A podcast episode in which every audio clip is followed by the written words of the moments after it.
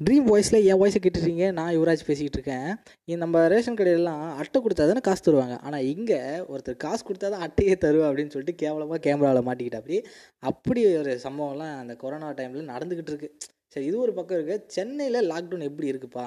அவங்க வந்து கட்டுப்படுத்துன்னு சொன்னாங்களே.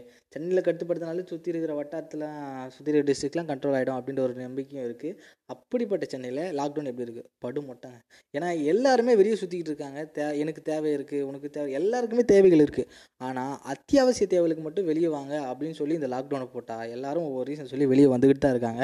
அந்த க்ரௌடை கண்ட்ரோல் பண்ண முடியாமல் போலீஸார்களும் வந்து அவங்களும் வந்து எவ்வளோ தான் கண்ட்ரோல் பண்ணுவாங்க சொல்லுங்கள் அதுக்கு மேலே கை வச்சா வந்து வன்முறை ஆள்கிறது அப்படின்ட்டு வந்து நிறைய பேர் நிறைய பேர் சொல்கிறாங்க ஃபஸ்ட்டு அவங்க ரைட்ஸ் கிடையாதுன்னு வச்சிங்களேன் பட் நீங்கள் வந்து ஒரு அரசாங்கம் சொல்கிற விஷயத்தை நீங்கள் ஒபே பண்ணாமல் இருந்தீங்கன்னா அது எவ்வளோ பெரிய தப்புன்றது நீங்கள் உணர்ந்துக்கணும். இப்போ வந்து சென்னையிலேயே உள்ளே வந்து ஒரு செக் போஸ்ட்டு தாண்டதுக்கும் இன்னொரு செக் போஸ்ட்டுக்கு வர்றதுக்குமே இ பாஸ் வந்து கண்டிப்பாக தேவை அப்படின்ற ஒரு விஷயமும் சொல்லிடுறாங்க. ஸோ போனீங்கன்னா கண்டிப்பாக இ பாஸ் வந்து அப்ளை பண்ணிவிடுங்க அப்படின்ற ஒரு விஷயமும் சொல்லிட்டு இந்த மாதிரி நிறைய விஷயம் கேட்கணும்னா ட்ரீம் வாய்ஸ் டெடிகேட்ஸை ஃபாலோ பண்ணுங்கள் என் ட்ரீம் வாய்ஸில் என் வாய்ஸ் கேட்டுருக்கீங்க நான் யுவராஜ்.